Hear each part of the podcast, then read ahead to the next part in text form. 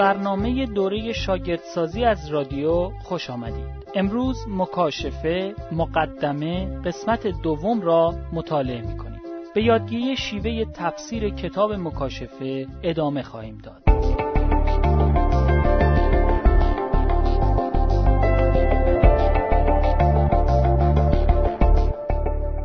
نکته سه کتاب مکاشفه با ترتیبی پیشرونده تنظیم شده است. دقت کنید که هفت بخش کتاب مکاشفه با ترتیبی تصاعدی و بالا رونده مرتب شدهاند. تأکید بر مسئله زمان آخر دائما بیشتر می شود. اول پیام پیشرونده در سر تا سر کتاب علا رقم آنکه هفت بخش کتاب به طور موازی جلو می روند و دوره کامل بین آمدن اولیه و ثانویه مسیح را به هم ربط می دهند در هر بخش پیشرفتی در پیام وجود دارد. پیام بخش یک فصول یک الا سه هر جا که کلیسا وجود داشته باشد آن کلیسا چراغدانی است که نور مسیح و انجیل را در دل تاریکی این جهان خدا نشناس و بدکار میتاباند پیام بخش دو فصول چهار الی هفت هر جا که کلیسا برای مسیح شهادت دهد در آنجا جهان کلیسا را مورد جفا قرار می دهد. زیرا از اینکه مغلوب نور شود سر باز می‌زند جفاها و امتحانات کلیسا در جهت خیریت کلیسا خواهد بود. زیرا تخت پادشاهی همیشه در آسمان است و نه بر روی زمین. پیام بخش سه فصول هشت الا یازده. هر جا و هر وقت کلیسا مورد جفا قرار می‌گیرد مسیح خون شهیدان را می‌بیند و دعای مسیحیان را میشنود و از طریق شیپور عدالتش به جهان بدکار هشدار می‌دهد. پیام بخش چهار. فصول دوازده الا چارده کشمکش میان کلیساها و جهان تبهکار نشانگر نزاع روحانی عمیقتر بین مسیح و دشمنان او اجدها وحش و پیامبر دروغین است. پیام بخش پنج. فصول 15 الی 16 همه کسانی که از گوش فرادادن به شیپور عدالت خدا امتنا کنند توسط جامهای غضب خدا نابود می شوند. پیام بخش 6 فصول 17 الی 19 همیشه به نظر می رسد که شیطان و یارانش پیروز هستند. لیکن در واقع همواره شکست خوردند پیام بخش هفت. فصول 20 الی 22 مسیح و کلیسایش پیروز خواهند بود و وارث زمین تازه‌ای خواهند شد که در آن تنها عدالت وجود خواهد داشت. کتاب مکاشفه به مسیحیان فلسفه واقعی حیات و تفسیر واقعی تاریخ جهان را ارائه می دهد. دوم تأکید پیشرونده بر روز داوری نهایی. علا رقم آنکه هفت بخش کتاب به طور موازی جلو می روند و دوره کامل بین آمدن اولیه و ثانویه مسیح را به هم ربط می دهند لیکن در تاکید بر رویدادهای قبل از آمدن ثانویه مسیح تصاعدی وجود دارد.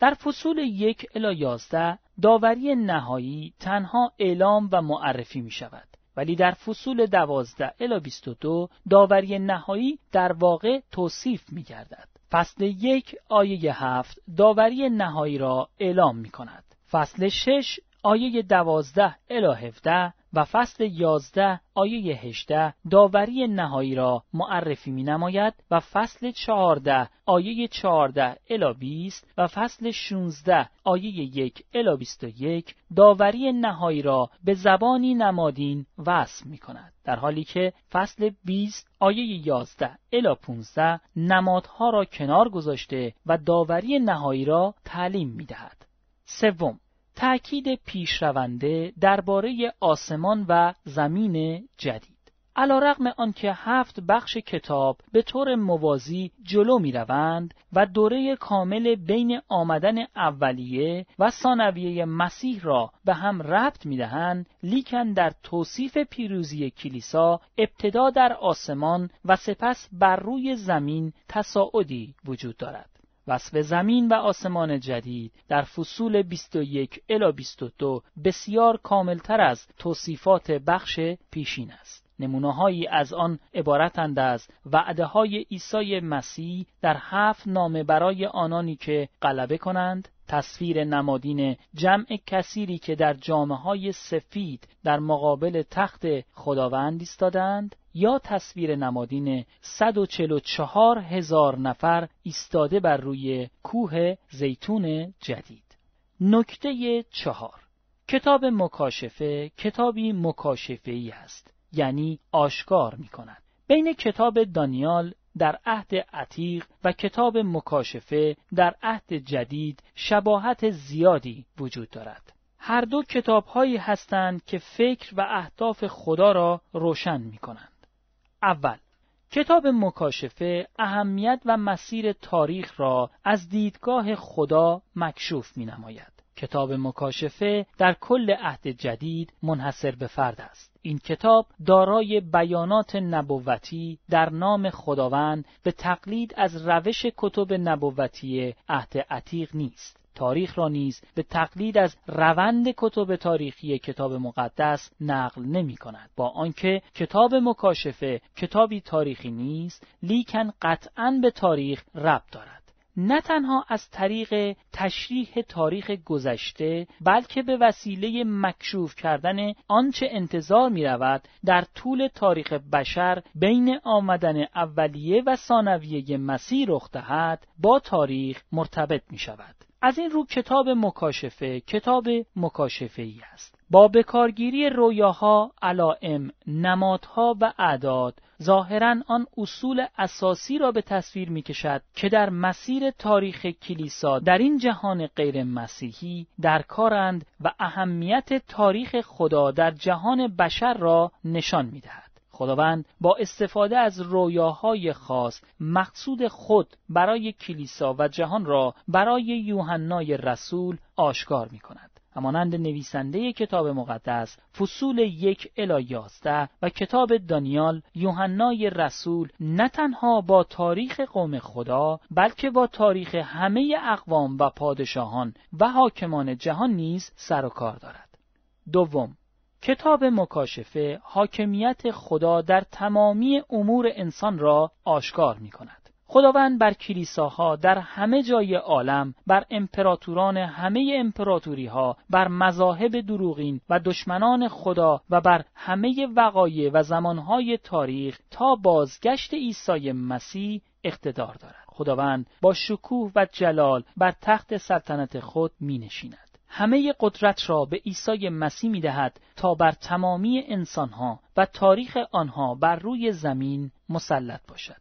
به وی قدرت می دهد تا تاریخ بشر را به هدف تعیین شده آن برساند. تهدید بر علیه مسیحیان هرچه می خواهد باشد. اراده خداوند باطل نخواهد شد. دلیل اینکه امروز برخی حکومت‌های معین موعظه از کتب دانیال و مکاشفه را من می کنند این است که این کتابها اعتماد بر حکومت‌های بشری را به طور عام و حمایت از ظالمان متکبر را به طور خاص نفی می کنند.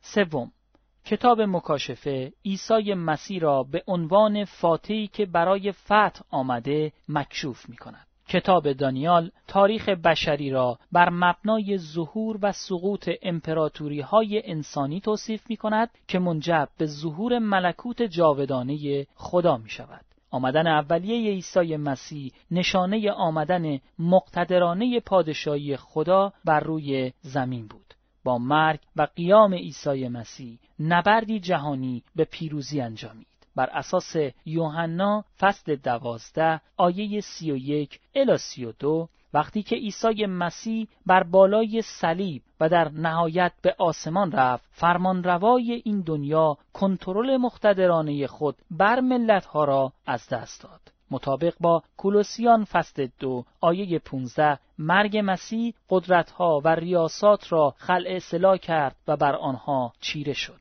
کتاب مکاشفه دوباره به این موضوع پرداخته و عیسی مسیح را به عنوان فاتحی بر اجدها و سه همکارش یعنی وحش، پیامبر دروغین و فاحشه بزرگ بابل نشان می‌دهد. در فصل یک عیسی مسیح را نشان می دهد که شاهانه میان تمام کلیسای محلی روی زمین ایستاده است. کتاب مکاشفه در فصل پنج عیسی مسیح را شایسته و قادر به گشودن هفت مهری نشان می دهد که هفت اصل حاکم بر تاریخ بشر را مکشوف می کنند. فصل شش عیسی مسیح را در حالی نشان می دهد که سوار بر اسب سفید میراند تا بر جهان غلبه نماید. در فصل دوازده عیسی مسیح از یورش اجدها دور و به نزد خدا و تخت خود بالا برده می شود و اجدها از آنجا بر روی زمین پرتاب می شود. در فصل 19 عیسی مسیح دوباره سوار بر اسب سفید می تازد تا بر جهان داوری کند.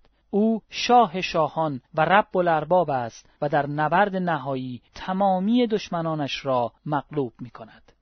نکته پنج کتاب مکاشفه از طریق رویاها، علائم و نمادها مکشوف می کند. در کتاب مکاشفه رویاها، علائم و نمادها نهایتا مفهومی نمادین دارد. در سر تا سر کتاب مکاشفه خداوند فکر و اهداف خود را با استفاده از رویاها، علائم و نمادها و اعداد آشکار می کند. در رویاها یوحنا چیزهایی را می‌بیند که واقعی نیستند. برای مثال اسبانی که سرشان به سر شیر میمانند و از دهانشان آتش و دود و گوگرد بیرون می‌زند. با آنکه نمادها رویاهایی واقعی نیستند لیکن نمایانگر واقعیات تاریخی هستند که از معنای لغوی نمادها بسیار فراتر می‌روند. یوحنا در رویاها چیزهایی را نیز می‌بیند که در واقع دیگر وجود ندارند. برای مثال معبد دوم اورشلیم که یوحنا هنگامی که در تبعید بود مجبور شد آن را اندازهگیری کند. تصویری که در رویاها دیده می شود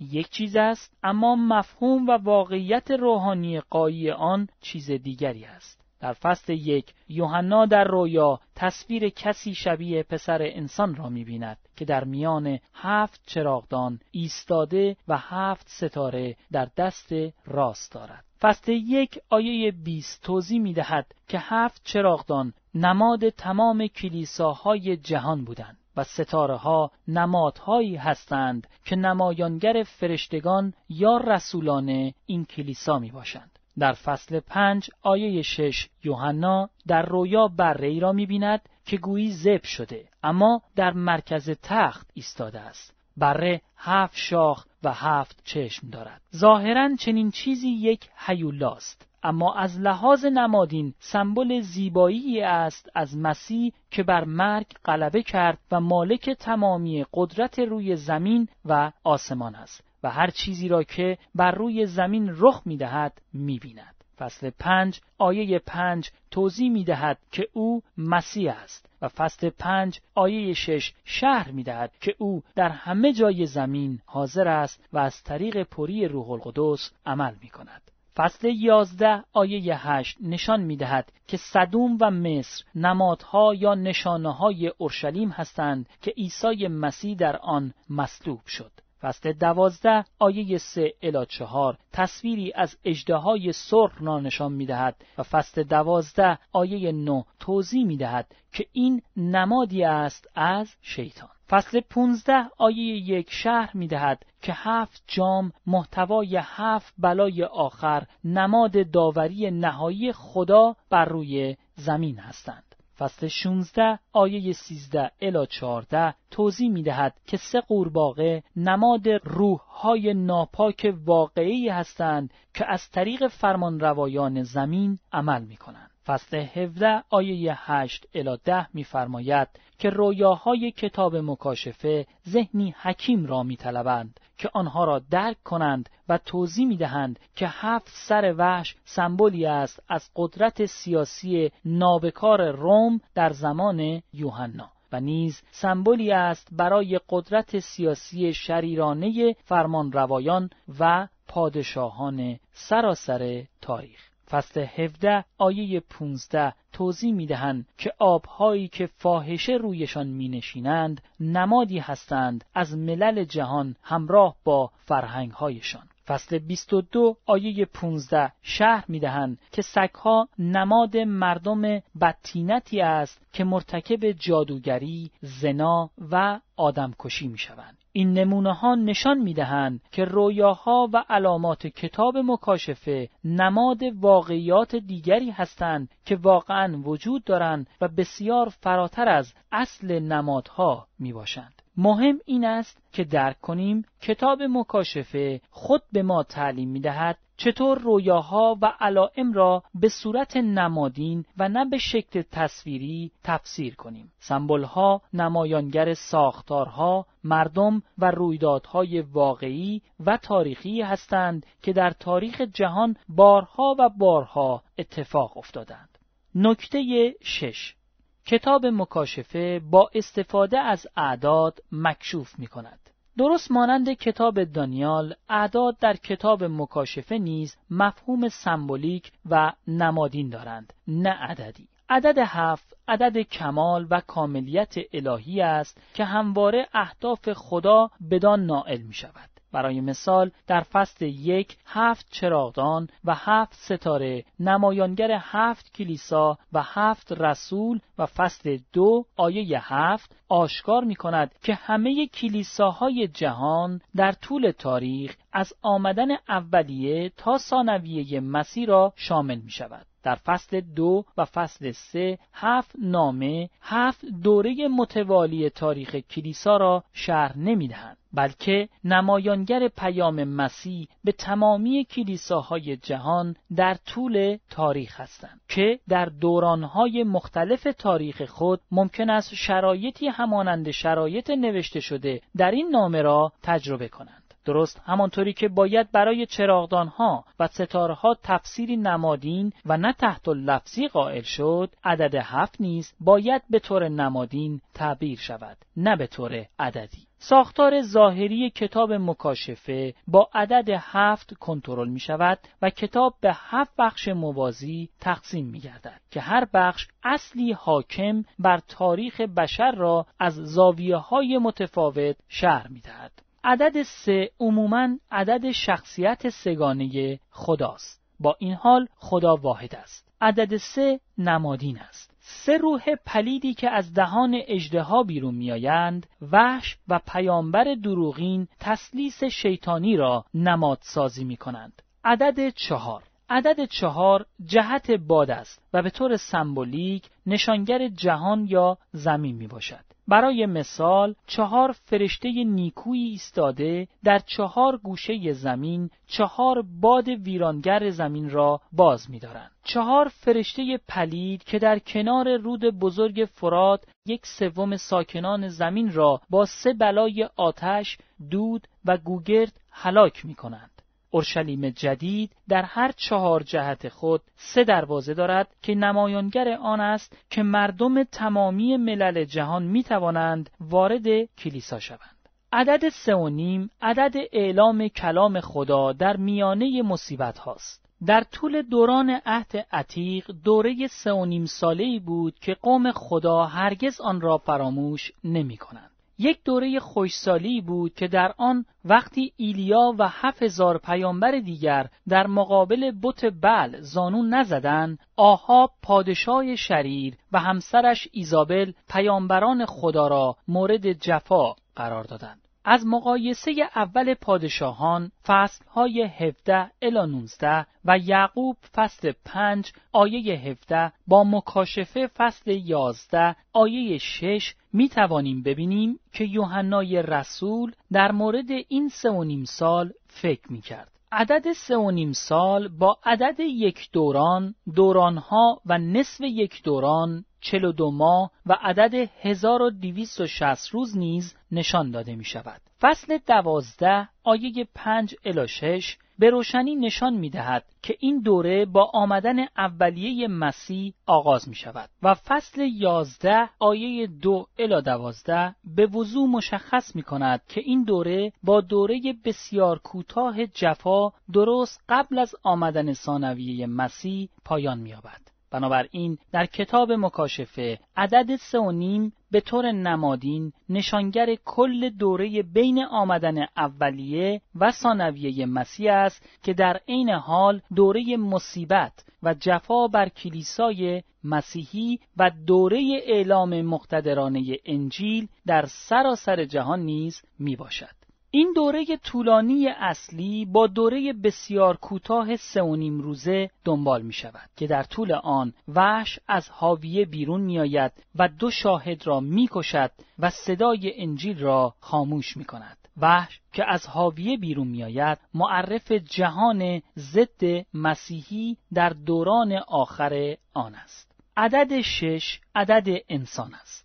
مهر ششم روز داوری نهایی بشر توبه ناپذیر را معرفی می کند. عدد 666 تعداد ضد مسیح و متحدانشان را نماد گذاری می کند. همانطور که عدد 6 هیچ وقت به هفت نمی رسد 666 نیز هرگز به 777 نمی رسد. دشمنان خدا همواره تلاش می کنند مانند خدا شوند لیکن همیشه شکست می خورند. عدد 666 معرف شکست پس از شکست پس از شکست ضد مسیح و همه کسانی است که از او پیروی می کنند. این عدد شکست آنها در دستیابی به کمالی را نماد سازی می کند که تنها خدا قادر است عطا کند. عدد ده عدد تمامیت است. کلیسای ازمیر به مدت ده روز مورد جفا قرار خواهد گرفت. یعنی برای مدت زمانی که خدا تعیین کرده است و نه بیشتر.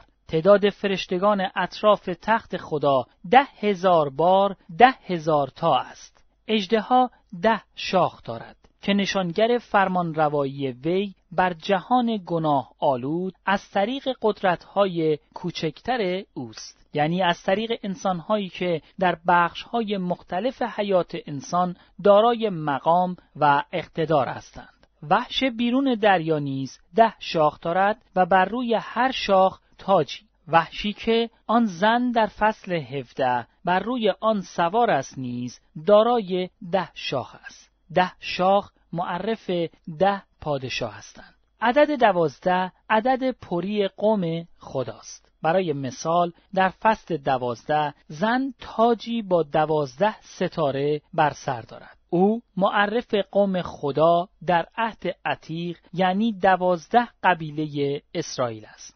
از فصل دوازده آیه شش به بعد زن معرف قوم خدا در عهد جدید می شود. در فصل 21 دیوار اورشلیم جدید دارای دوازده دروازه با دوازده مروارید و دوازده فرشته بر هر دروازه است که بر روی هر دروازه نام دوازده قبیله اسرائیل نوشته شده است. این تصویر قوم نجات یافته خدا در دوره عهد عتیق را نشان می دهد. دیوار اورشلیم جدید همچنین دارای دوازده ستون است که بر روی آنها نام دوازده رسول مسیح قرار دارد. این تصویر معرف قوم نجات یافته خدا در دوره عهد جدید است. در اورشلیم جدید درخت حیات دوازده بار میوه می‌دهد. یعنی ماهی یک بار که این نشانگر حیات سرشار و ابدی قوم خداست.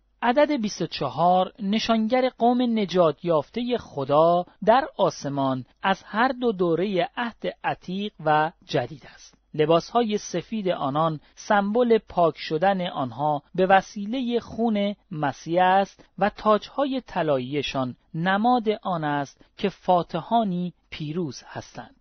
عدد 144 هزار عدد کاملیت و پری مطلق است و به قوم خدا اشاره دارد. ده ضرب در ده ضرب در ده ضرب در دوازده ضرب در دوازده مردم مر شده تعداد کامل یهودیان و غیر یهودیان است که خدا در سراسر تاریخ جهان برای نجات برگزید حتی یک نفر از قلم نخواهد افتاد عدد هزار عدد کاملیت مطلق است. شیطان به مدت هزار سال در بند است. یعنی ده ضرب در ده ضرب در ده که معرف دوره کاملی است که خدا فرمان داد تسلط شیطان بر زمین برداشته شود. از آنجا که شیطان هنگام آمدن اولیه مسیح محبوس و درست پیش از آمدن ثانویه مسیح آزاد می شود، هزار سال سمبولی است از کل دوره عهد جدید از زمان آمدن اولیه تا آمدن ثانویه مسیح. نتیجه کتاب مکاشفه اثری هنری است.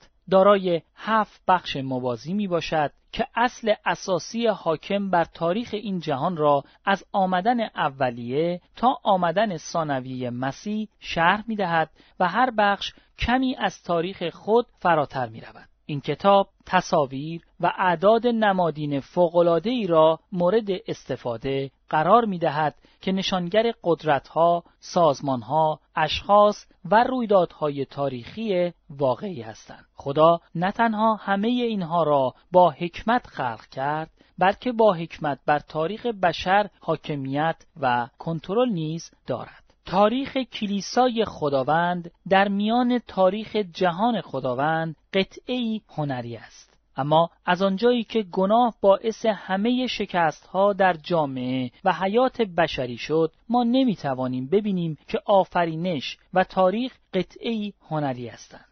لازم است خداوند برای ما مکشوف کند که موضوعات اصلی تاریخ بشر کدامند و اصول اساسی عمیقتر تاریخ آدمی چه هستند. تاریخ جهان حاضر تنها یک رشته کور از رویدادهای توضیح ناپذیر نیستند. نه، تاریخ این جهان جدی و معنادار بوده و دارای هدفی معین است و برای مسیحیان بسیار امیدبخش می باشد. مقصود کتاب مکاشفه تشویق مسیحیان در خلل مشکلاتشان بر روی زمین است. پیام اصلی این است که عیسی مسیح پیروز شده است و همه کسانی که به مسیح تعلق دارند به واسطه او از فاتحان والاترند.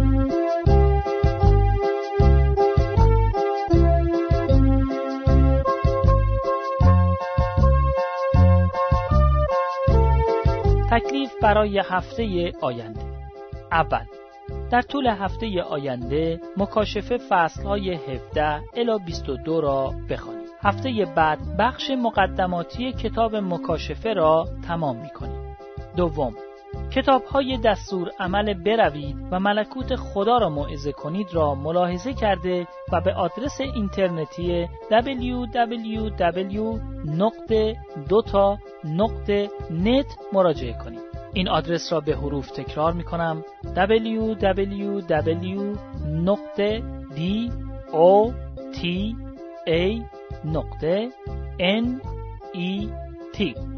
سوم. هر شنبه تا چهارشنبه به برنامه دوره شاگردسازی از رادیو گوش دهید.